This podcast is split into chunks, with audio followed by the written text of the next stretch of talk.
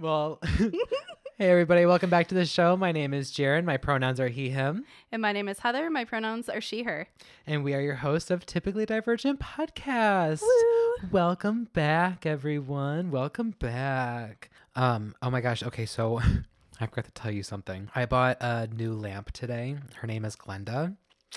Glenda. Her name is Okay. Glenda. Okay. She's in the house now. I was on my way to the salon today and I ran into a client. Uh, her name is Mary. And she and her husband just moved here from the Chicago area to be closer to um, Cindy and her wife and their kids. She bought the love seat that went to this set. Okay. Or I'm sorry, she didn't buy it. I told her she could have it because I was just trying to get rid of it. I wanted to go to a good home. But she was interested in it. She took it. Today I'm on my way up to the door at the salon and she's walking out of um, a resale store that's in that shopping plaza.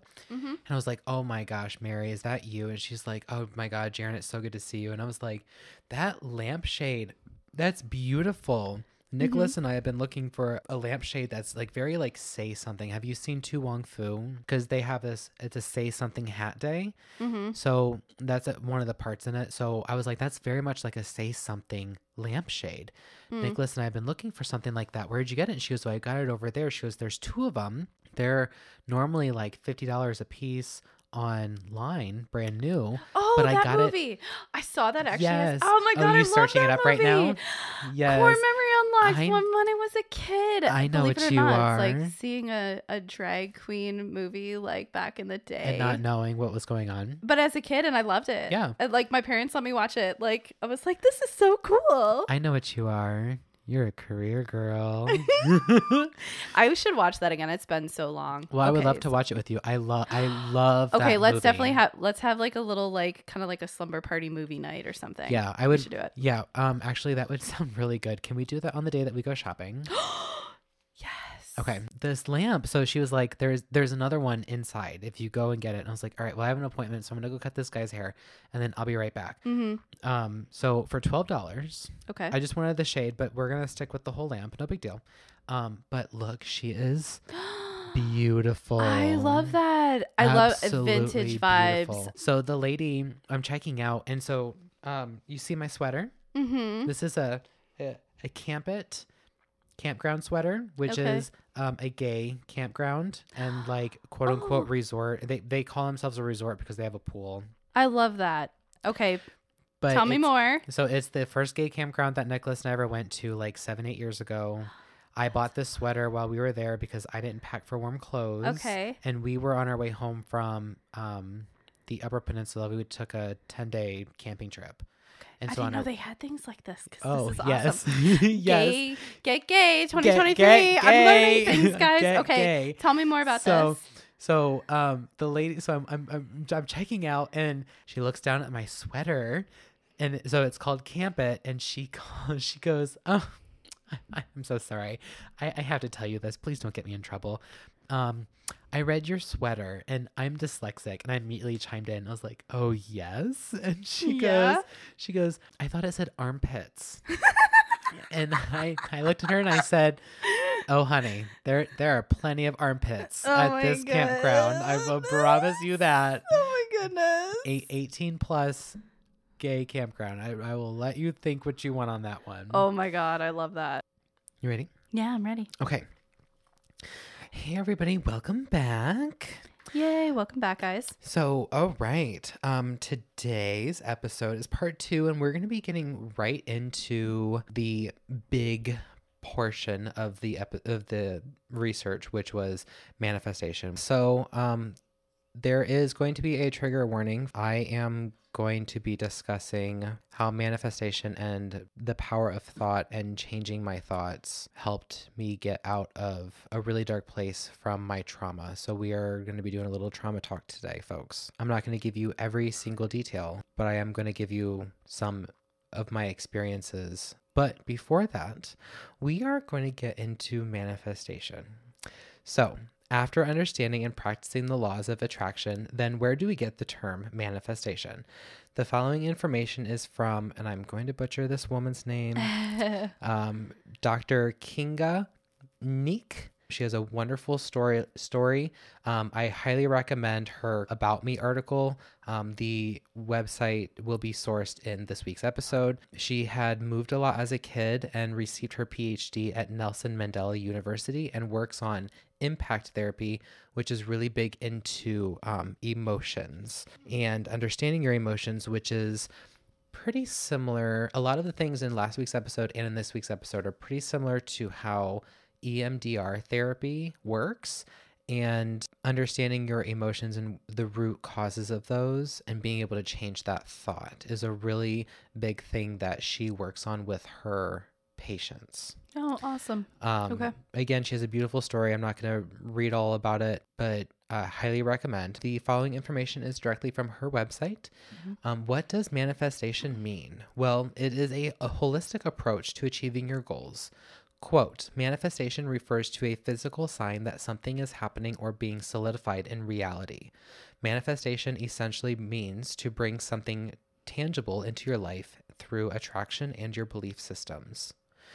It is not enough to have superficial beliefs, desires, and goals. You have to truly believe in what you are willing to happen to you, as if you are already experiencing, possessing, or living that life. So, back like what Heather had mentioned last week, mm-hmm. practicing visualizing it and understanding what that experience would feel like when it does come to you, and then continue to live with those experiences. It's also kind of like having faith, but without it being religious.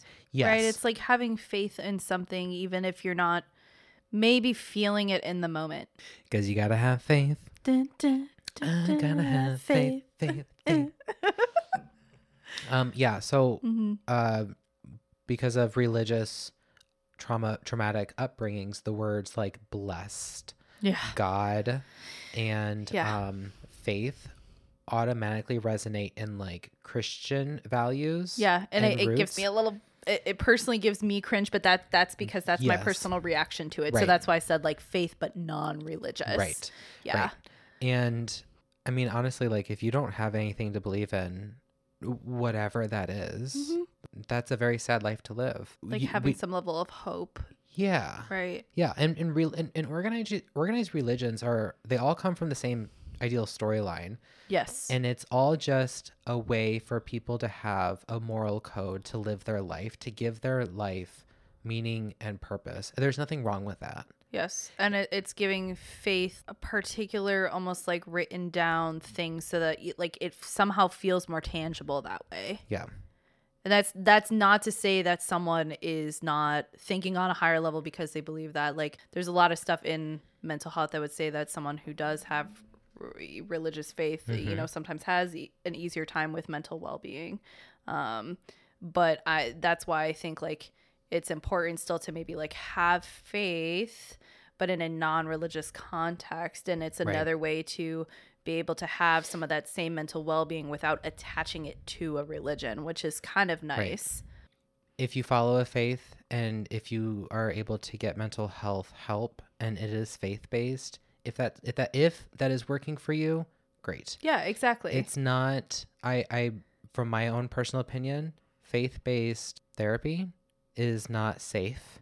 There's too much bias opinions. agreed Maybe it's just our upbringing, but there's a lot of that whole like the toxic positivity that we talked about last week yeah, where like a lot of this the law of attraction and things can become toxic and like kind of like well somehow you're just gonna like magically will something that's terrible that's happening to you away like that like Yeah. it- it's you got to get out of the situation in like a healthy format and stuff like that like it's i'm sorry but that's not how it works right. like there's a there's a line that i draw with that yeah. This is textbook tangible things that can be changed. the science that at least as we know it Yes. currently we all know that there's still a lot more to learn about the brain and Right. neural pathways and stuff but yes Right. as we currently know it and psych is always evolving as well as a as a medicine area Right. And faith is great to have. And sometimes some things really do need modern science to fix your Yeah. problems. My shaman would say that. Yeah, and that's um, how you know they're a good one, right? Like Yeah. they know where their limitations are. That's what I always say. Like anyone like that, like or you know, like any anyone even in medicine, right? Like you need to know Oh, where yeah. your limitations are. Yeah. Yeah, I think that's key to everything. So Yeah. And when I went to my shaman, when I started to experience the triggers of the trauma starting to surface at the mm-hmm. like the very very beginning of Nicholas and I getting back together, at one point she did say like it does sound like it would be good for you to go to therapy. I can help you reassure yourself in your belief system right now, but the things that are coming to your mind are not positive and they're not from your highest good but only I can tell you that and pre- to help you acknowledge those and release them. Some things are so far deep that you do have to go see a professional to work on. And I'm glad I did. And then my therapist was like, "Don't come to me for spiritual understanding. I'm here for science." And I was like, perfect. Now you got the two. "Yep, Yep. I was you like, got "That's exactly what I needed. Just uh, validate my experiences, please." And she's, "Oh yeah, Yep. Yeah. Yep. Yeah, like I'm still going to talk about these because this is my experience as a whole, but like validate this side and then this person can validate that side. Sorry, I was back on Yeah. the whole spelled with a W thing Oh, from last week. um, so all of this starts with your nervous system. So let's start there. Your central nervous system is composed of the brain, spinal cord, and peripheral nervous system, which is your cranial, spinal, and peripheral nerves. Good job, Jaron. Thank you. Thank you very much. I love the way that those all just kind of like came out of my mouth like gold. Yes. This you did is a very good job on pronunciating all of those medical things. Thanks, Uwu Mommy. Mm, you're welcome. This this is the part of the body that gives us the ability to think, feel, do, and be. It gives us the power to experience life through our very own eyes, both uh, all metaphorically, holistically, and spiritually speaking. And manifestation starts with the utilization of your nerves, nervous system to work for you in the sense of being able to think, act, and believe to your core the life that you want.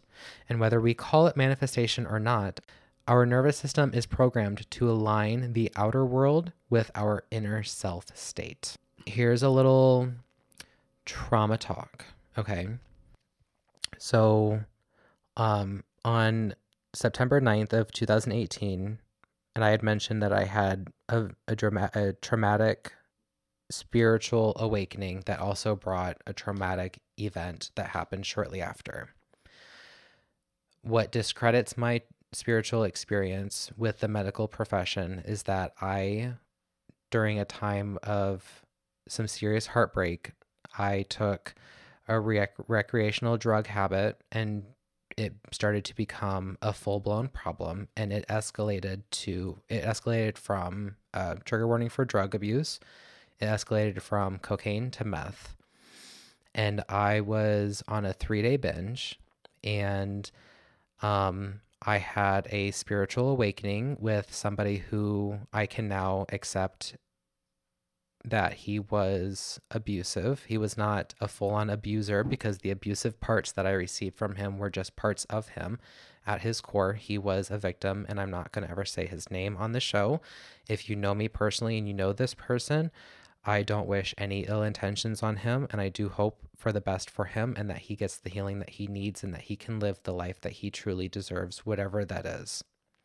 I trauma bonded with him, and the spiritual awakening part was that I decided to quit using the drugs and I had skipped a timeline and had seen all of these other timelines of myself live and die. All these timelines of me died because they continued to abuse um, heavy substances. And I passed a test because I chose to quit using those drugs. But then the um, traumatic portion of this event, the drug induced psychosis, came after that. And I was hallucinating that this other individual was um, a demon. Later, I find out through therapy that demons come up in my life because um, of my religious upbringing. I am with this individual for a couple years. Through that time that we were together, I was not happy because I was not in love with him. um, I didn't love him in the way that I wanted to because I was looking at this relationship as uh, we trauma bonded. We went through this big thing together. I have to be with this man because he was there through all of it. Deep down to my core, I had wished and hoped and wanted him to be Nicholas because that was the man that I had always loved. And my um, stepmom, Terry, who I call Mama Terry, hi, Mom, I love you so much. Um, she would even say that when Nicholas and I were apart, I would still talk about how much Nicholas was the one that got away and how he would always be the man that I would ever want to be with. One day, Nicholas and I crossed paths. And before that, we had a moment where we he reached out to me to bury the hatchet of our relationship to have some closure. And I was hoping that maybe we'd be getting back together, but uh, he was not ready at that time, and I was not ready either. A couple, the Tuesday before Thanksgiving, I ran into him at a grocery store and we reconnected very quickly. And I kept thinking about him, and it was like, this was fate. Like, this is my chance. And so the drama that ensued of of that was I was still with my now ex and I was emotionally attached to somebody else. So my heart was cheating and I was making points to talk and see Nicholas. That we, you couldn't keep us apart from each other because our love was so strong. I was making points to lie to this other person that I was with so that I could spend time with Nicholas because I I still just I had to be sure if this is what I wanted to do. I made the decision to leave the other relationship because at the end of the day, it's not fair to him to continue stringing him along, hoping that he will be Nicholas. And Nicholas, who I've always wanted to have in my life, is back in my life. And we are both clean and sober and ready to have a health, happier, healthier life together. And we um, can communicate. And we've gone through all of this growth separately, and fate is bringing us back together. After Nicholas and I got back together, um, during that time that we were apart, I did have a couple more spiritual awakenings. They're nothing too big to get into detail about. When Nicholas and I got back together, a couple days after we had gotten back together, he came over to um, a place I was living at at the time. And I told him that there were some things that I had to tell him that I had been hiding from him that I had done wrong when we were together the first time. Essentially, I was confessing uh, my wrongdoings. I was letting my ego go because I needed to have a clean slate with this man. I had a, a similar spiritual awakening uh, while I was with him, and I saw the beautiful life. I had these visions of this beautiful life that he and I can have. It's going to be tough, it's not going to be 100% easy, but I always knew that I was never meant to have an easy life, but I'm not meant to have a hard life either when I came back to from the spiritual experience, when I looked at him, I saw this really dark figure in his eyes and I became very afraid. And he asked me, he goes, Do you want me to leave? And in my heart, I said, I love this man. I'm safe. And I said, No. We continued to date for about a year um, until we got engaged back in um, New Year's Eve a couple weeks ago um, the points that took me to the part where I had to go get help was um, the trauma from my childhood, um, my past relationships, and my drug abuse were surfacing because I had been running away from them for too long. And I would tell Heather, Heather would come to the salon and I would cry and I would say, I think I am losing my mind. I think I'm going, I think I'm like schizophrenic and mm-hmm. I, I am losing my shit here and she reassured me I was not. I had been I had gone through a lot. I was discrediting the experiences that I was having because in my head it was just like well, it's just mental stuff. It's no big deal. But I had a lot of stuff just really intermingled with each other and was manifesting themselves in really scary ways of my life. I became very afraid of the people that I loved the most. I became afraid of um, Heather. I became afraid of my brother. And the trauma wanted me to isolate myself from everybody else. And I knew deep down in my heart that that was not right. My nervous system was really fucked up. Um, and so I could not figure out if it was my gut feeling or if it was um, the negativity that was haunting me, that was telling me these things. But I knew I had to get into therapy. And so, over the course of uh, several talk down therapy appointments, which my, in, in some of my research, they talk about how there's so much disconnect between your head and your body. And my therapist is always like, you know, traditional therapy is disconnect, disconnect here at the head with talk down therapy. But with EMDR, we are going up and down, left and right. We are using bilateral stimulations to dig deep into the core of our traumas and to figure out where these things are coming from. By finding the core belief system, so like you talk about core values, she would say, we need to find your positive core beliefs. So then we're going to I can't remember if it was uploading the negativity or downloading the negativity and then like doing the opposite with the positivity, but we would upload all of the hurt and then once we would get to the point where it's like that's it. That's that's the cause for this core this negative core belief that you have. All right, so now let's switch that. So what's the opposite of that? So it would be like I would start to think like oh, because I've experienced the multiverse, I'm living in some sort of other reality that's like hell. And like everybody around me is like in on this because that's what I believed that I was in before. When really I was surrounded with a lot of people who loved me and I was safe. And the trauma was not allowing me to believe that. But I believed deep down in my core that I I loved these people and that I was safe. We would flip the inversion of that negative core belief into a positive one. And then we would then download that positive thought. So whenever I would have these negative thoughts, because we were able to make one positive branch, we go back to that one.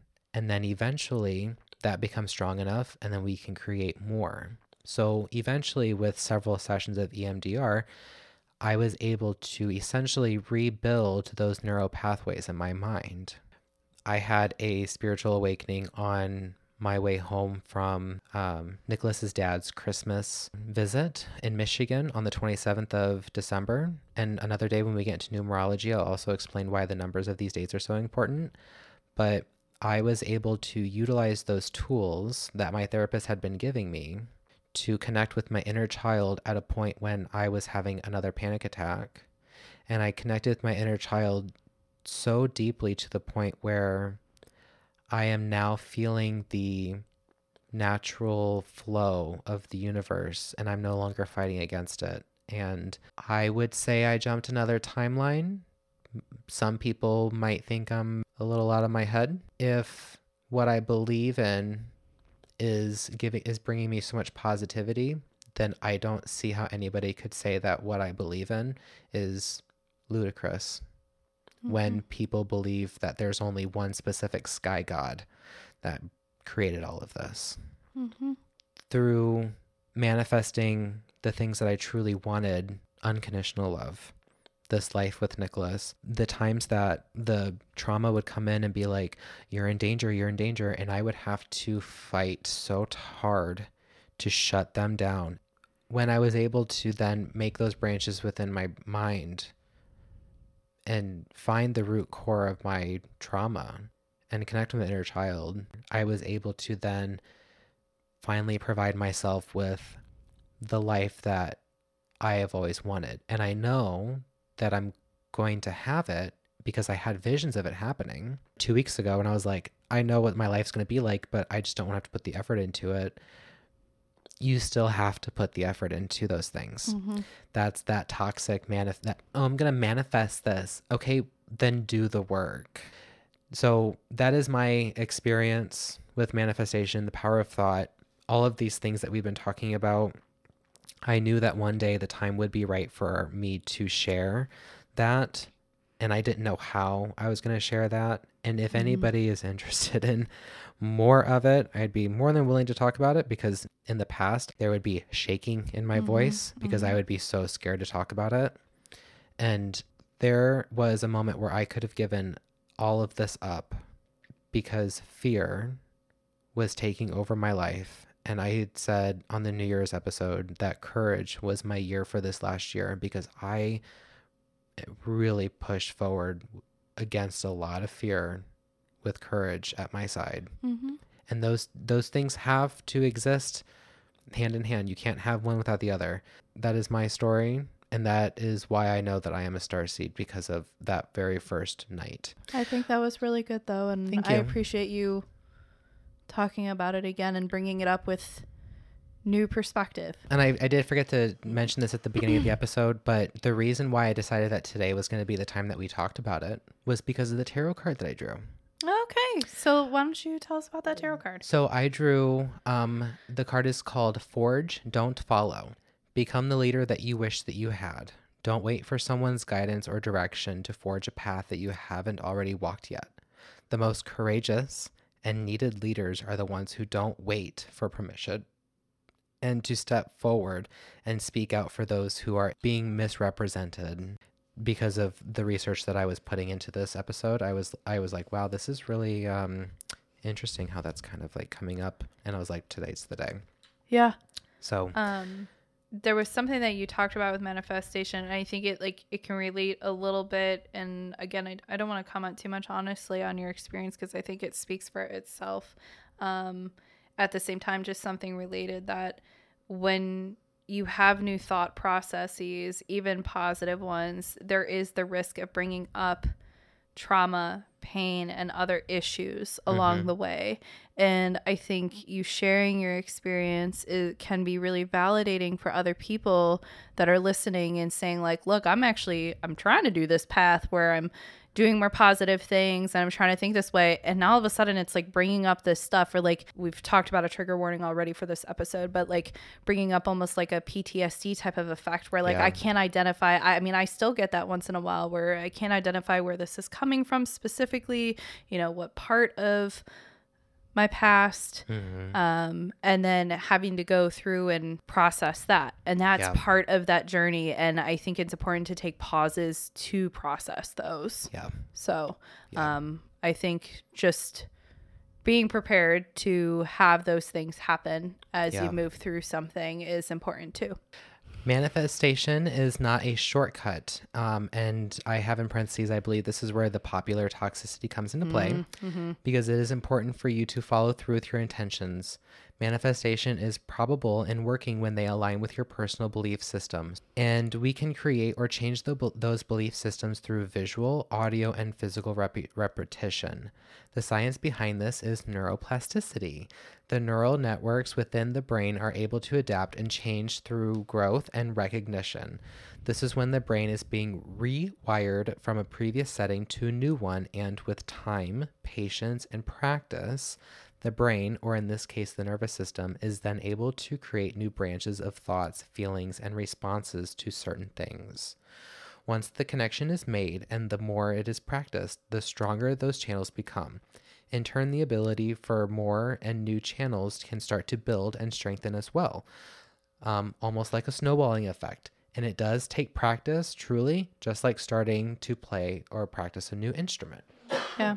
That's what it's like so interesting about the brain, right? Because like really no other organ system is like that. And we still don't fully know like every aspect of this, but I think it's been a uh I don't know like how recent, but I think within our lifetime, uh, you know, so within the last 30 years Yeah. that they have discovered that level of like neuroplasticity Mhm. and like i think it's interesting when we talk about this that like the neural pathways i i want to say and i believe that some of the aspects of negative sides of mental health mental health diagnoses um you know PTSD and things like that are caused by negative connections that are Yeah. rewired from trauma and so in a way you could argue that this is actually sort of in a way like a, a form of treatment and to battle against that Yep. um we have to find ways to rewire it in new ways or to like rewire the bad wiring right like I, I like to think of it that way Yeah. Um, it is, however, not right to try empowering others through your own manifestations. Um, we are able to perform these practices or rituals, and it is not fair to push those onto others. It is true that we all come from different backgrounds or offer opportunities and we all, we don't all have the same physical and sometimes mental capacities or capabilities. But generally speaking, we all do have a bit of power within us, and it is only your job to own that power and turn your dreams into reality. Only you control your mind and how you see the world. That comes up a lot with like with that toxic positivity like you were talking about too Yeah. right? Like if and and it can even still come from a place of love and it can be a, sort of like an accidental toxic positivity too right? Because like you can want the best for let's say a friend and let's say you got to a certain point in in like let's say in therapy right? Mm-hmm. You get to a certain point in therapy or you deal with an issue and you find out your friend is going through something similar and so through like a form of relating to them you're like, oh, well, like, why don't you just do this? And it's like, well, but maybe that's not the answer for them. Or maybe they're having trouble thinking that way right now. Um, I kind of think this is some form of gaslighting sometimes. Oh, yeah.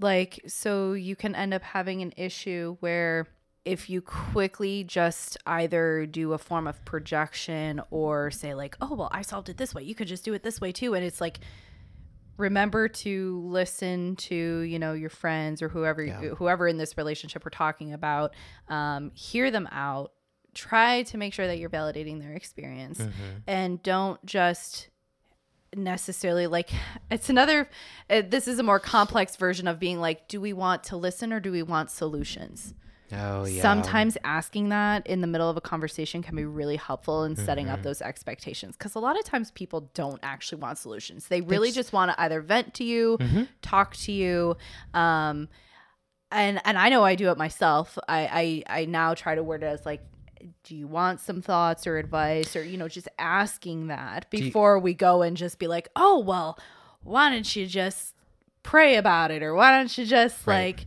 make it go out of your head like that should work right Do you want me to listen? Do you want some advice? Or do you want some help?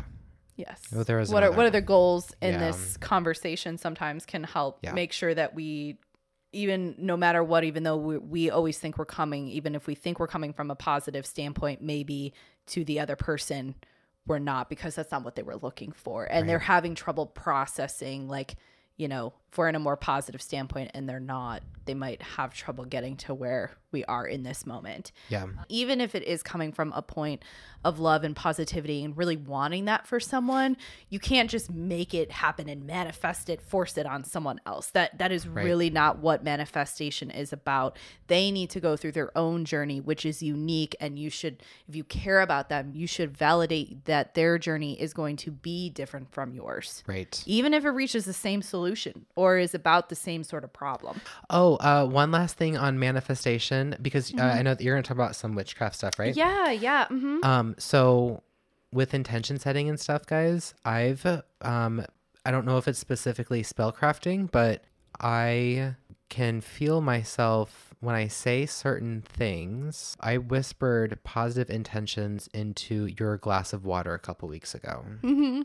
I whispered a spell into that banana bread batter before we baked it. Your thoughts mm-hmm. and your words have such great power. And it like I told Heather once I was like it feels like gold coming out of my mouth sometimes because it's like I know that what I am saying is exactly what needs to be said and it feels so right.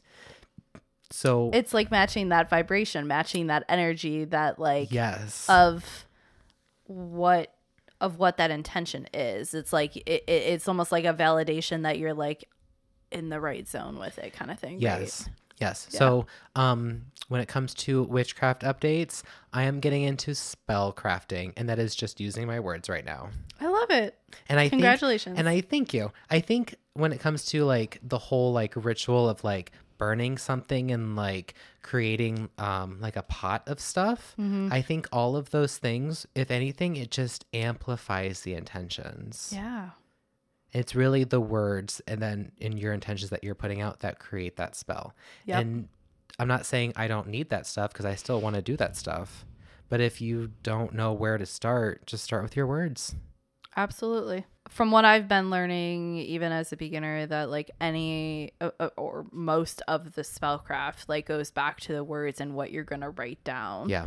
and then what you do about it or a particular ritual is like a ritual around that that helps with let's say an intention or what you're trying to make happen manifest Yeah. and here we have like basically witchcraft manifestation Right. right like that's that's pretty much witchcraft in a nutshell as as it as it pertains to the modern stance Yes. um and obviously there's there's still a lot more to it but yes. from its most basic forms that's kind of what it is Yeah. yeah. I want to first start with actually, there is an article about manifestation that I wanted to share. And I, I really liked it because it talked about the balance of making something happen and keeping in mind that you don't just like wish it to be and it's just going to magically happen like boom like right there. Um and you know stuff that we talked about last week and then going into this week and this you know the stuff that you brought up about actual manifestation. So before getting into the actual more the witchcraft stuff but it does involve an author or um a person that the author talked to that is involved in witchcraft so i thought it, it's a nice transition Okay. so this is a refinery 29 article Hell yeah, Refinery 29. Love me some Refinery 29. They always have some good shit. Um, so it talks about the author, Elizabeth uh, Gulino or Julino with a G, her journey through rediscovering manifestation from middle school when The Secret was a popular hit. Oh my God. last week. To asking about it again since the repopularization of the manifest term in social media. So she discusses this with Sarah Potter, who is a tarot reader, a professional witch, as well as um, a lot of her practice deals with color magic. Basically, the secret, as we talked about last week, advocates for the law of attraction, but while manifesting is about turning your dreams into reality, what some people miss, including the author's middle school self, is that it requires you to take concrete actions towards the thing that you want Yep. which we talked about last week, talking about again a little bit today here. So I love this because this reminded me of right reminded me of me so much uh, as a younger kid. Thinking her school crush into asking her to be his girlfriend while also not doing anything about it herself wasn't exactly manifesting. Let me just say, you guys, that when I first was interested in witchcraft, which back then was heavily just like Wiccan, Wicca, like from the 90s, um, but this was something when I was in middle school that I like started to explore for. I don't know, maybe like about a year. So, like that brief period of time. So, similar time period of her.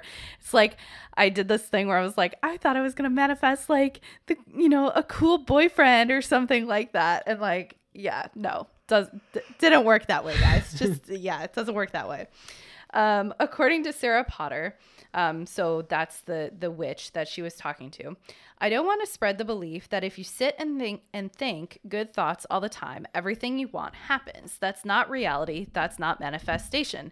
That's spiritual bypassing and denial of pain and trauma. But the author goes on to explain an example that she thinks well describes actually manifesting one of her major goals in life. So I, I like this because it was a good, more realistic example. Um, so she envisioned working at a dream outlet, including Refinery 29, after graduation. She looked into these media outlets, subscribed to them, and started to familiarize herself with their branding. She started to imagine herself as part of the staff and like how she would like work through an interview with them, like take notes on like you know their values as a company maybe more in their like you know down below at the end of a website you can see like careers and info mm-hmm. about you know these places. She then supplemented with concrete action. She worked hard in college applied to internships networked obtained fellowships and applied aggressively at that to a variety of jobs after graduation. Refinery 29 wasn't her first gig so recognizing that this isn't you know she didn't get there right away um, but she eventually found herself there after moving up uh, the author also recognizes that there is sometimes degrees of privilege involved. For example she was able to take low paying internships and fellowships to help build her profile. Not everyone can do that or as easily. And i thought that was a really good important note to mention as well because it relates to a different note I had that stemmed from a different article about how with that quick fix and and instant gratification, it is also important to recognize both privilege and disadvantage in the current society and navigating through these in the process is applicable.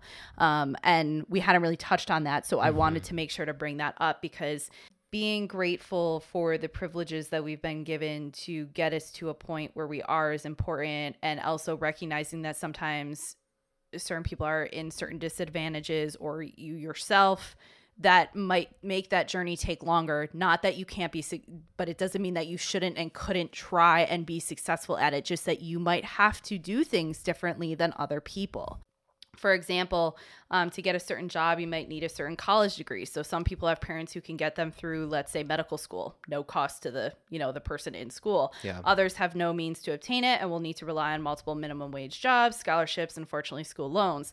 The second person can still do it, but they face additional barriers, and it may take them longer to get into school. They may face more challenges in school due to the many jobs that they also have to work. Yeah. So I think that's where the author was coming from, and I really liked her touch on that because just recognizing that and that not everyone's in the same place and your journey is unique is important. Exactly. And then Potter, again, the witch that was being interviewed, also explained that when we succeed, it also may overlook like what we asked for and envisioned, but it might not be 100% accurate to what we thought or predicted would happen to get there or all those exact details. yeah. So getting that general end goal result is awesome, but the journey might take some different paths. hmm Um, might need to take some pauses, uh, or the details of exactly how that goal was achieved might be a little bit different. I wanted to include that because I I'm reflecting on it even in this moment, and it makes me feel like, okay, I need to remind myself of that even today. That if I can remind myself of this thing, it will also make me feel more likely to want to try in the first place. Yeah. So, with ADHD and dopamine issues, we struggle with the execution Yeah. and wanting to start or to try to begin with because so much is set in stone of feeling like, why, why would I bother? Why would I try? Like, it needs to be done this way or exactly that way or to this degree, or like, otherwise, I don't have the energy for it. But do you have energy to do part of it? And maybe it doesn't have to go exactly that way. But getting into you know how this can be as witchcraft. So modern witchcraft does utilize various aspects of manifestation philosophy um, tends to be in a more ritualistic manner um, and the specifics can be more detailed. And I, again it's like you can relate that to how different religions use this too Oh, and yeah. their details and how they do it or how they perform it and to be very honest, much of religion has very ritualistic components. I know I know the word ritual is like uh, they're associated with witchcraft and then comes with these negative connotations by people who are religious who judge against witchcraft, but literally Everything you do. they are all the freaking same. Like it's just a belief system of doing something that also in the end carries similar values. Yeah. It's just a different deity Yeah. and different. And you don't even have to have one, but you can still have these same again like a non-religious like faith in a process or in a philosophy type Yeah. of thing. Um so the first thing I do want to um, mention is I do have a book recommendation. It's called The Witch's Guide to Manifestation: Witchcraft for the Life You Want by Mystic Dylan. They have been a practitioner for at least 10 years. Um, and I it is something that I would really like to purchase for myself eventually here. One of the biggest themes of all of this, and I know Jaron, you mentioned this uh, a little bit, what is setting intentions. Um, the process of setting intentions is related to basically everything that we talked about last episode and this. So, what that means is basically you are committing to a goal. You're thinking about something that you want or wish to do and focusing on it. You visualize some of the steps in that journey. And then part of that setting that intention becomes, you know, sort of that ritual, but you often write it down. You may bless it. Um, keep it and then burn after a period of time in which it has been accomplished at that point. You know, aspects of spellcraft. So, you know, bearing uh, like the paper that you wrote the intention on, perhaps, um, placing those papers on your altar um, while you're in the midst of trying to make these things happen uh, near crystals that may hold similar energy to that which you're trying to achieve or manifest into reality. So, going back to, um, I had points under this from that same Refinery 29 article, um, and Sarah Potter, again, herself being a professional witch and a color witch specifically, um, said to be very clear with that intention. Um, so, where we take this from just being like, oh, yeah, I'm going to make this happen, and like, then it never happens, is again, even in witchcraft, we relate this to the fact that once we have a goal in mind, or an intention of something that we want to happen. So we're setting that intention. Is we then have to come up with a plan and we come up with certain steps or mini goals that get us to that larger goal. So being very clear with that intention, have a plan. Um, what can you do to make these things happen? Think on those things, write them down.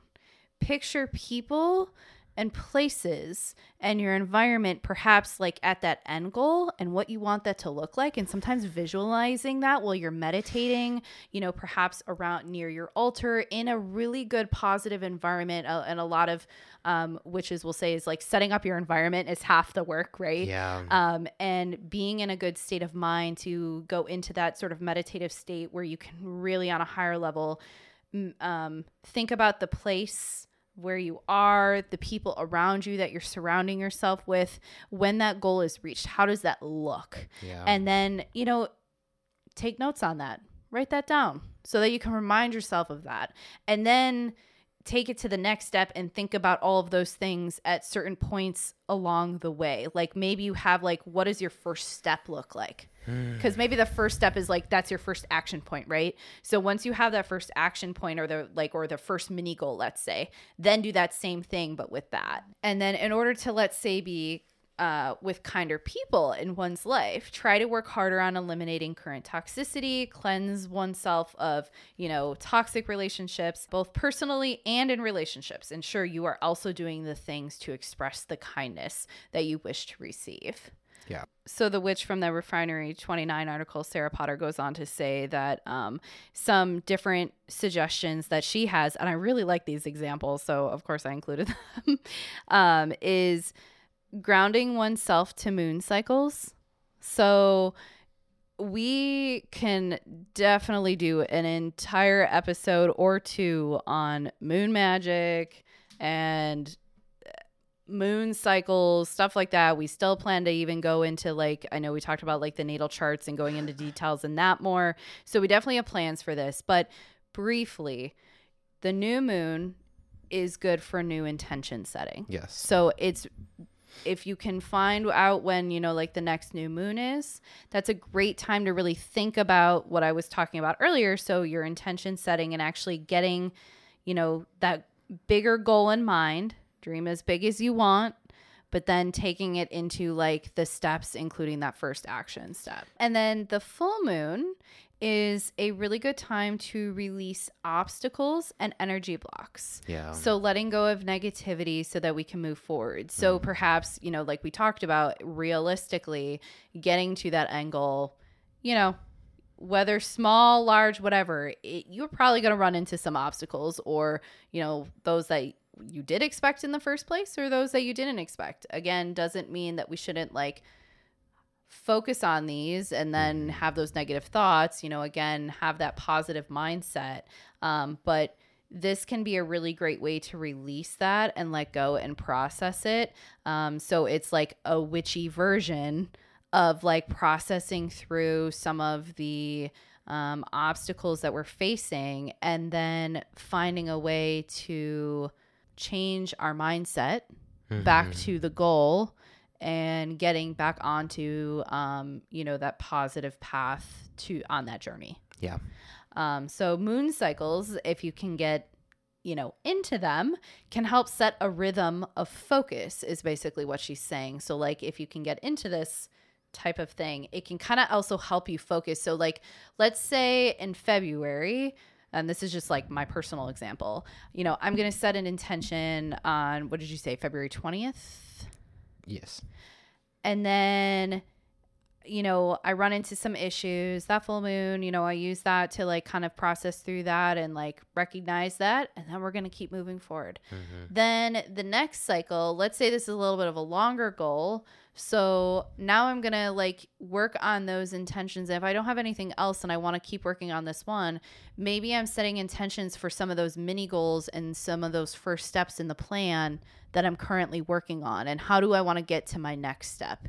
And so, like, you know, kind of getting that intention more focused on what I'm doing right now in relation to that bigger goal. Yes.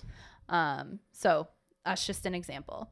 So then there's the ritual aspects um, with the intention setting. So, you know, there's a variety of different styles of magic. We obviously can do different episodes on each one. Um, but you know, there's candle magic. That's one that a lot of people think of. Um, particular flowers or herbs and using colors to match the energy or focus of the desired goal at hand, using crystals, like I mentioned earlier. Um, for example, if we're looking to manifest for a promotion in one's career, um, Sarah mentions writing a letter of intention, placing it under an orange candle, and meditating on that intention while watching the candle burn. Then step back, let it go and see how it unfolds. Do not necessarily hyper focus on it all at once. So, also remembering that, like, you know, we're going to meditate on this for a while, but, you know, we don't just obsess over this continuously. Right. Um, that can also be unhealthy. And I know we talked about that at least briefly in the first part of this. Yeah. Um, and then just to mention for those who are beginners like myself, I had to look this up and remind myself orange as a color in magic represents creativity and confidence. It is also attached to your sacral chakra. Oh, there you go. Oh yeah, and I know you you like learning more about the the chakra Mhm. uh, type things, and I Yep. I definitely do not have as much knowledge in that. Could learn some more. So, good thought. I would, that makes me want to push for orange and hear more. Yes, and for creativity and confidence. Yes, while we're recording the podcast, I like Mhm. that. Yep. I am going Magic to, in the paint. I am going to go ahead and say that I will probably not paint this room for at least three more months. But at least we know go. we're going in the direction of orange. Yes. Hey, manifestation. Well, I almost Working- said I'm going to this. manifest this, Yeah. but I was like, nah, I don't want to say that. working on it hey but it's with positivity and intention right like this that's a more simple thing and i but that's not to trivialize it right like if we're thinking about it in that way like thinking about it in that way with smaller things allows us to believe in it for the bigger things Yeah. when it's harder to right Yeah. i have trouble believing in that for myself a lot of times but i'm i'm in it for now i'm feeling it right now um but trusting in the process not to obsess over it too much um always also showing gratitude for what you already have and how far you are on the path to that goal so you know reminding yourself just don't be too hard on yourself throughout this process Right. And that, folks, we all know that stuff. Yes. Um, so there's a column called Ask a Witch um, in Nylon magazine uh, with an indigenous healer and herbalist. And I am probably super white person butchering this. And I do apologize. I'm trying to pronounce her name as Napa best as I can. But Napa Quetzali. That's what I would say. Martinez. So basically, they said we can manifest manifest our wildest dreams, but again, similar to what Sarah said, action is vital. Be honest about your capacity and dedication and also limitless in your vision of possibility. So there's a focus on devotion, action, and gratitude. And so I really, really love this article because it it gave a lot of um, perspective from someone who um, works through indigenous spirituality and culture. And I thought that was really, really cool. And as part of that, this person really got into more of the deity and faith spirituality aspect of that. Mm-hmm. So, again, as I've said in prior episodes, when we're talking about witchcraft applications, you can go more a route that is non deity focused. You don't have to believe in a plurality of gods, whether that, you know, like a pagan style, you can believe in, you know, work with one deity that like represents things that you care about. Like I know for me, like with Persephone, for example, you know, other people do not. That is okay too. Um, but she gets into more of that side of things. So just to, you know, clarify before we get into that. With manifestation, she speaks to relationships and offerings as one of the first themes. So, right into it, working with ancestors, patron deities, spiritual guides. These can help protect against negative forces and help us overcome obstacles. Tend tending and upkeeping the altar to that deity or those ancestors if you practice in this way and wish to petition them. Honor the spirits. So if you are working with spirits, ancestors, deities.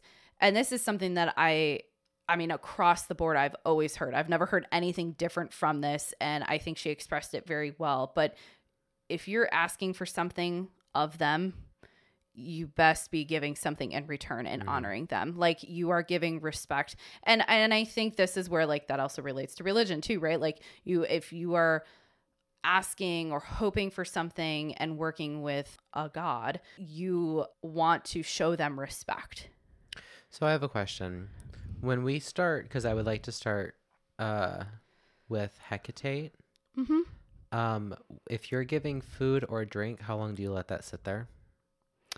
I know that that's a I I so I haven't read too much into this, like the practical application of that Okay. Like too much. When I've read a couple things about Persephone, for example, and like uh, pomegranates are mm-hmm. a huge theme with her. Um, a lot of people, so I mentioned before, even with intention setting, is burying things. Mm-hmm. So just burying it and letting it become compost. Okay. So like you know, but it is important to not.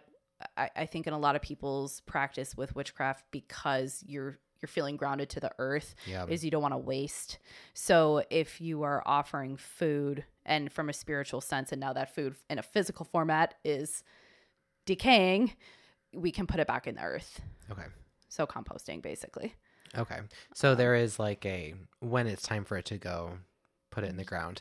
Yeah. No. Okay. Yeah. We, we don't have to like, let oh, all the fruit flies start coming around right. your place of worship. We right. and also you could argue that that could be disrespectful in a different sense, right? Like you're yeah you're bringing in things that are representative of decay right. around the spirits that you're trying to honor. So we don't want that either. So I think it's almost like that also encourages us to take care of the the physical form of the food, right? Like it, if you think of it on a spiritual level, the food is providing like a spiritual form of look i'm offering like either like like friendship or like i would like to respect you okay. and can i work with you and think things like that again beginner level here but this is what i understand of it so far i'm just i'm just excited to know that when it's time for it to go you have a solution I have a, I, that it's okay for me to get rid yes. of it and yes. to do what to do with it and then an, another thing and i thought this was really really awesome to hear this as another way to do things so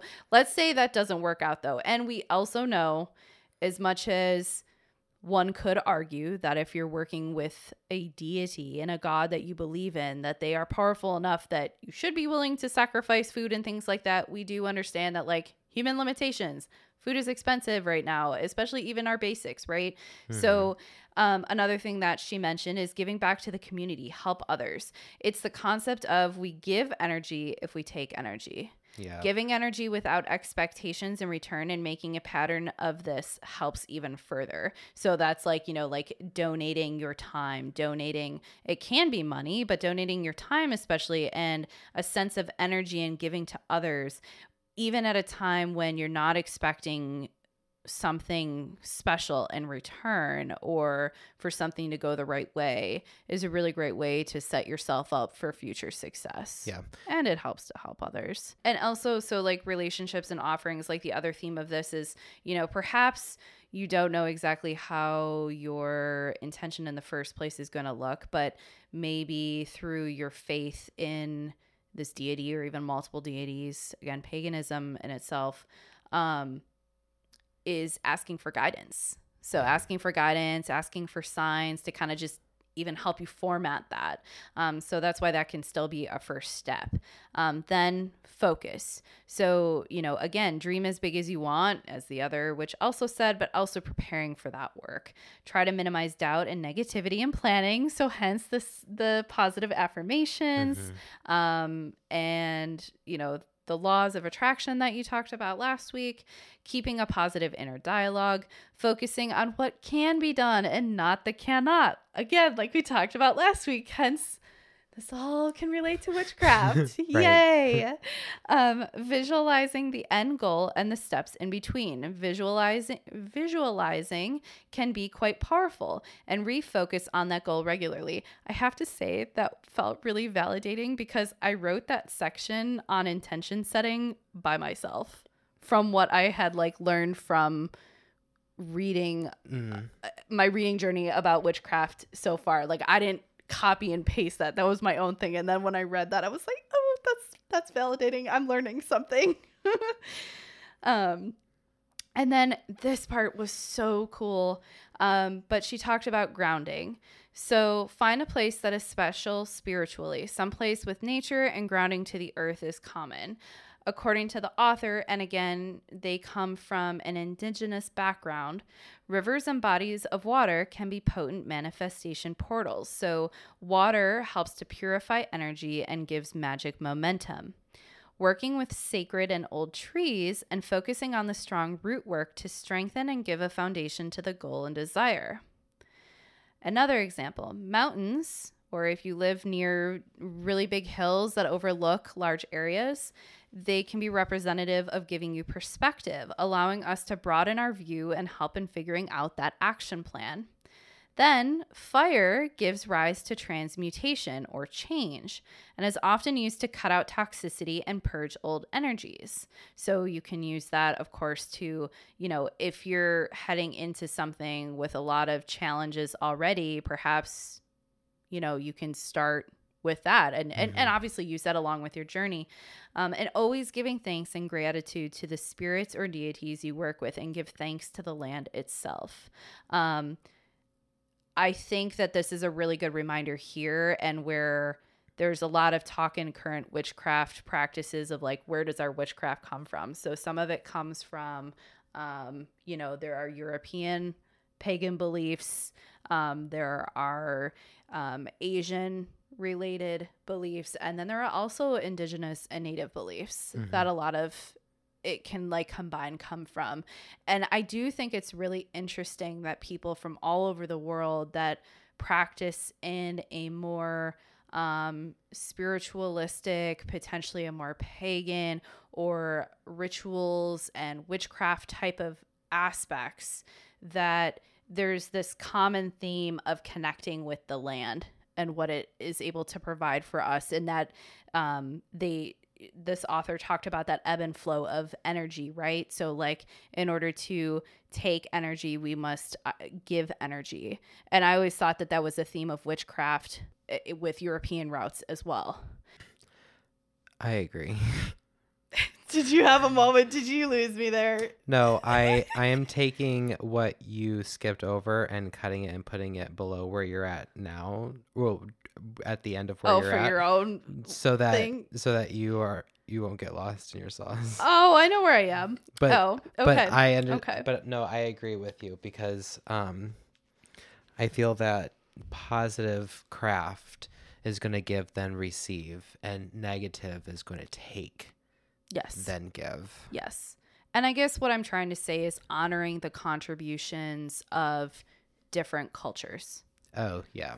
And like being no, that's not to say that you were ignoring like, the way you look. Like, no, no, that's no. no, no I'm just saying like I was trying to figure out what I meant by like the interesting aspects about some of them, like differing practices even within uh spiritualistic, ritualistic pagan witchcraft practices um, have similarities. And I think it's important to honor the different cultures that they come from, um, especially if you don't if you weren't raised of that culture too and Correct. also being respectful of um, you know we haven't gotten into like witchcraft in the sense of like the different materials we use and stuff like that but let's say you know like one of the biggest examples in recent days, uh, recent days, but like in the last couple of years has been recognizing that um like sage and practices, right? And um uh that's one of them, but like white sage specifically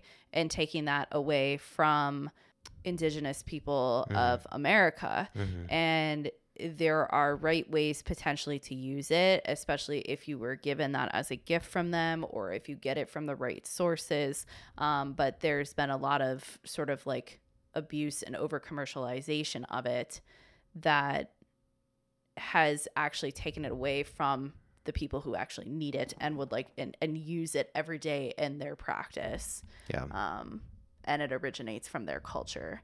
So being respectful of that and learning about that as you go is is really important too. Yeah. Um, but I really liked how she went over the different elements Mhm. and how those we know that the the four elements, so that being air, earth, fire, and water, Mhm. um, in witchcraft, um, but how those aspects of the natural world can help us with actual intention setting and manifestation. Yeah. I thought that was really cool.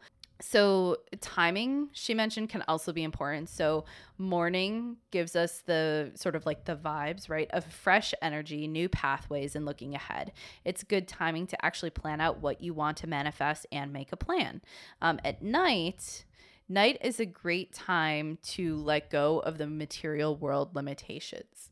So, keeping a dream journal and also setting intentions prior to bed, and then um, potentially getting into, if one is interested, lucid dreaming.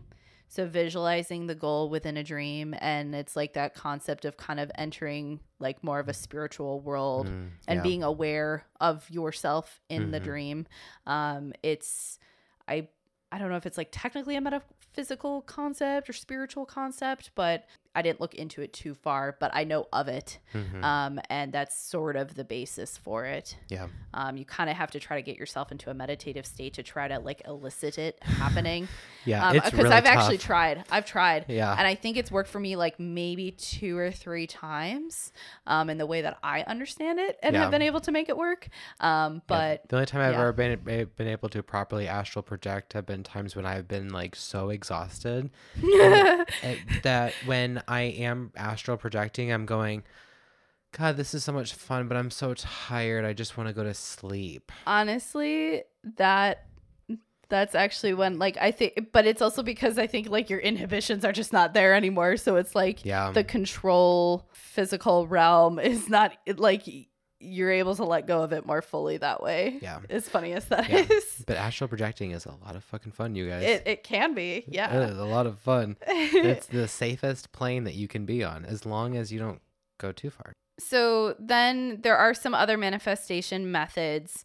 Um, and I found this through a Facebook witch group that I'm a part of. And it was kind of like, it actually, I, I really included it because even though it's kind of simplistic and was like put in like a little like image for you to easily read sort of thing, I kind of tried to confirm some of these things. Well, yeah, like right, like the little like charts and stuff. But at the same time, I did look some of these up, and they did come up in different articles as I was looking for material for our podcast. Um, and it actually came up without me searching. Like it just, it was the thing for the day, and I was like, wow, this, I, I, I meant to talk about this, you know Mhm. Where it manifested itself in front of me. so the first one that is also the one I have the most details on because it it has been written about in a variety of articles at this point because it's become so popular is the 369 method. Ooh. 369. Damn, she fine. Hoping she can sing it to me One more time, get low, get low, get low, get low. Or in this case, get high, increase your vibrations, get high to the window. to to the wall. sky, to the spirit the drips and the falls. sky. Oh my goodness, you're killing me. to all your egos crawl. Oh my god. Oski ski, unhealed motherfuckers. Oski ski, unhealed motherfuckers. You so just turned that song into a manifestation. I'm basically Weird Al Jaron, Weird Jaron Michael Williams. Oh, oh wait, that's okay. Everybody knows my name. oh my goodness. Well, anywho, so the 369. You're going to write the desire three times in present tense, the intent or future tense of what you'll do to achieve that in a more, you know, in a basic form. I guess you can do it in detail if you really want, but six times. So just keeping in mind that you'll have to write that six times. And then write the outcome um, that you wish to have happen in the future tense nine times. Um, and it just mentioned that, but a variety of different sources would say to do this regularly. So maybe you want to do this with like each step along the way to whatever you're trying to manifest.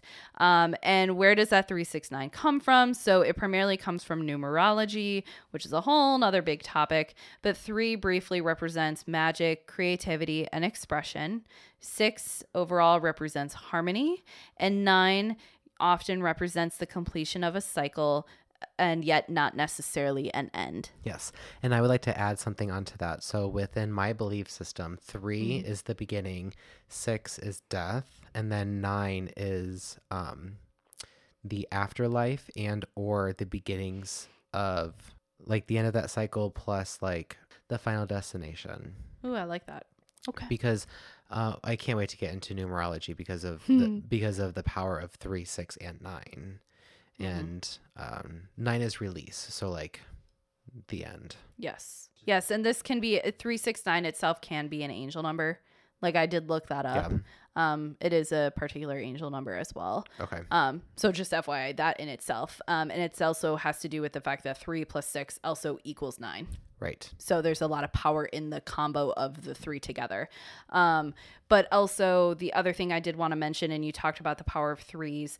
I didn't have this originally on the list, but honestly, just doing something three times, um, there can be power in that. Again, it does represent magic, creativity, and expression. Um, also, doing things in sets of threes. So, two things about this. From a positive standpoint, yes, there there's said to be a lot of power in that from numerology standpoint. It also has its roots in the Wicca Wiccan side um, of of witchcraft. However, we also must recognize that part of witchcraft is not having rules and is recognizing that there are so many different ways to practice that we would never um, gatekeep Mhm. um, and block people from finding their own path. Like that's part of the point of witchcraft. So um, you do not have to do things in the form of threes. That really does come from the Wicca stuff that came around in like the eight, late 80s and early 90s.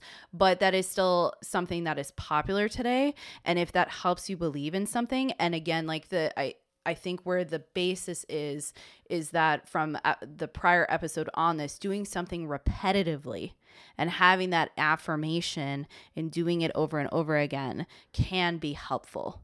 So it's like it's like going back to that base concept. So I wanted to make sure to highlight that because there are differences in practice and that is okay. Um, that's something that I want to keep in my mind as I continue on my own journey too. Yeah. And I like how you said that you have your own meaning, Mhm. right? Like for some of this, you know, the numerology aspect. So that also points to things. I mean, I can tell from what we talk about, we're on our own unique journeys as much as we're sharing in it together too. Yeah. Um, so meditation with focus on the topic of what you're trying to manifest. So we we talked about this briefly, but just highlighting the power of meditation as a way to kind of like let everything else out while you can like truly actually think about what it is that you want to happen. Mhm. Um, that can be very powerful. Um, manifestation jars. So it would be a special container. Perhaps you have a special crystal inside. Perhaps it, you know you've done a blessing or a ritual with that jar to cleanse it first. Also to make sure that you know the right energy is around this, but it would hold all of your um, usually written down intentions, desires of what you want to manifest, um, and your requests to the universe. And then you would hold on to those things. And then when they're no longer providing value, or let's say you've accomplished these things again, like I said earlier, you can, you know, let's say either burn them or you can bury them, things like that. But, you know, as you go through them, it's also important to take them out. Um, a journal to write about your goals and journey to achieve them. Uh, scripting, which is related but a little bit different. So you're going to basically describe the experience you wish to have before it happens Yeah. which I think is kind of cool. It's like how it, it's writing down the visualization process. Right. And maybe that works for someone better because they learn more about what they want and how they want to do it through writing. Um, the pillow method, which honestly reminds me all the way back to our Samhain episode of when the girls would put the the freaking apples under the pillow Yeah. and be like, "I'm gonna manifest my one true love" the next morning And it was her cousin. and that apple looked like cousin Johnny. yeah. but basically, literally, you're gonna place the paper, which is a lot, uh, a lot nicer to deal with than an apple under your pillow, with the written manifestation or goal under your pillow. Um, every night you read what's on it and focus on that prior to going to sleep. Um, alternatively, you can do it each morning, especially if it's more like an affirmation that you want to say out loud to start to start your day with. The 17 second rule. So that's basically something where you focus on a thought for 17 seconds. I don't I don't know how someone I'm sorry, but I can't focus on something and also say I got to make sure that it's 17 seconds cuz I'd be counting. That's ADHD for you in a nutshell. So this would not work for me. I would literally have to have something visualized like next to me that shows me when it is. So it'd be too hard for me to focus. But if you can do this, great. Um, to activate the vibration and energy of the thought, and that's more of like a power of attraction technique. Um, I didn't look into this, but I'm guessing the 17 seconds comes from like numerology potentially as well. I know this number seven is important. Like each number is important for certain things. Well, 17 technically equals the number 8 because you take True. you take the two numbers and you you keep adding them until you get down to one single digit. Oh, digit. yes, yes, yes. And that single digit that you get is the core lesson um, teaching or guidance that you are supposed to be receiving. Okay, okay. So, and again, numbers are going to be different for other people. Eight for me is a safe number because it is um, my angel number four multiplied by two. And when eight is represented in my life, it means that um, I am safe. Mm, So I mhm. don't know what specifically 17 would be for the 17 second rule, but Mhm. in my way, in my head, I would say if I do that, that means I'm going to be safe. And I'm doing this for my greater good. Yeah. So that's just how I would associate Yeah. that. Yeah. So I figured it's specific for a reason. I was just I'm thinking to myself, I know in a practical sense that wouldn't work for me, but for some people it might like, but I'm like, I can't think about 17 seconds and actually focus on something that I'm supposed to be focusing on at the same time. That's it's not going to work. Right. Um and then the last but not least is the 55 times 5, which I actually did see in a few places. Um, it's from what I understand, it's maybe like an older, more popular way to do things. Um, but basically, you're going to write that manifestation 55 times each day. So hopefully, maybe it's a little bit of like a shorter one, like a sentence Uh-huh. um, for five days. It helps really focus and take on the energy of what it is you're trying to accomplish. Um, I kind of just had like my own note, like for ADHDers, also known as hyperfocusing. Um, I didn't know how I felt about that one. I like the the triple five thing, and it kind of makes it easy to remember. I also think that like if you doing something 55 times for 5 days straight, it is going to be in your head and you're going to focus on it. But because when I read about it a little bit more in detail, I think it came from like an older, more like popularized philosophy. Like I don't know if it came around the time of like The Secret and the original Yeah. law of attraction stuff, but it kind of goes against what more of the recent articles and those professional witches were talking about like letting things go and f- going with the flow a little bit too at the same time and like being careful about not hyper focusing so much that it can become toxic in a different way Yeah. um and you don't want that to take away from like what you need to do to get through your day you know your responsibilities now if this helps you meditate and gets you into that meditative state i think that's great yeah. It, Catholics use rosaries of 108 prayers, right? yeah like I- if that that's works beautiful. that's amazing 108, Um, nine.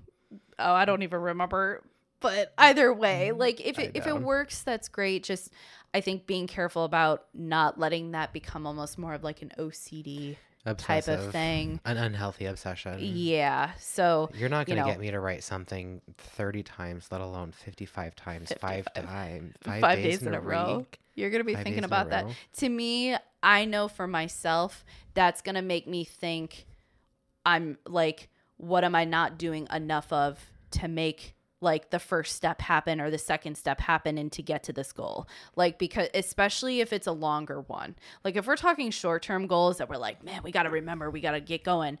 Maybe, but like if I'm talking about long term goal, doing that, I, it's it's way too obsessive for my type of personality because I I I obsess over things and overthink and overanalyze to begin with. Well, so I, I wanted to ask you do you know what 55 times 5 is? 275. okay, and then add 2 those plus 7 plus 5, 14. 1 or plus nine. Well, or you said two seventy nine. no, 275. Oh, okay, So, and then 7 plus 2 is 9, Okay. 15 is 14. okay. 1 plus 4 is 5. Oh my god! So it all comes back to All five. comes back to the number It 5. kinda creeps So me out a little. like- so it's like what what importance does the number 5 hold? N- Yeah. Number 5 is one of my favorite numbers because my first name has 5 letters in it, but No, I like that. I've been I can't that since I remember what my like what my actual like life number is. I I've done this multiple times. I don't remember what it is at this point. Yeah. It's been a while. Um, my friend Vicky and I have talked about that a bit. Um, shout out to Vicky. She knows Hi, she, Vicky. she knows her numerology stuff. She's good. hey Vicky, hit me up. Let's let's chat some numbers. um, but yeah, no, she's she's definitely really good at that stuff. Um, but yeah, I I'm like all of it going back to five. oh, It almost like creeps me In out a little bit because it's like it, it's yeah, Yeah. that's very interesting though. I bet Vicky is just shitting her pants right now. She's like, "Oh my god, I was doing that math too, Jaron." All right. Wow. Well, everybody, thank you so very much for coming and chatting with us. Our next week's episode, I know that we already have it figured out. We're not going to tell you guys yet. Who knows? I'm like I have think that's gotta be at this my point. I'm getting tired, y'all. I'm losing my mind. I'm, I'm getting tired too. I'm trying to end this, and Heather wants to talk about how she doesn't want to be on a planet, and I, I, I think there's food downstairs for me. Anyway, all right, everybody, thank you so much for listening to our show this week, and for last week, and every other week after every continuously, and every con. Yep. thank you so much for listening. Well, everybody, thank you so much for listening to our show.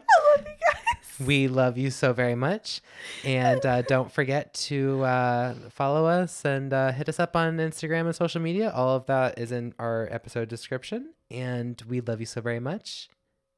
Love you guys. Thanks, And- Sharon, for that. And you will hear from us next week. And this is us signing out.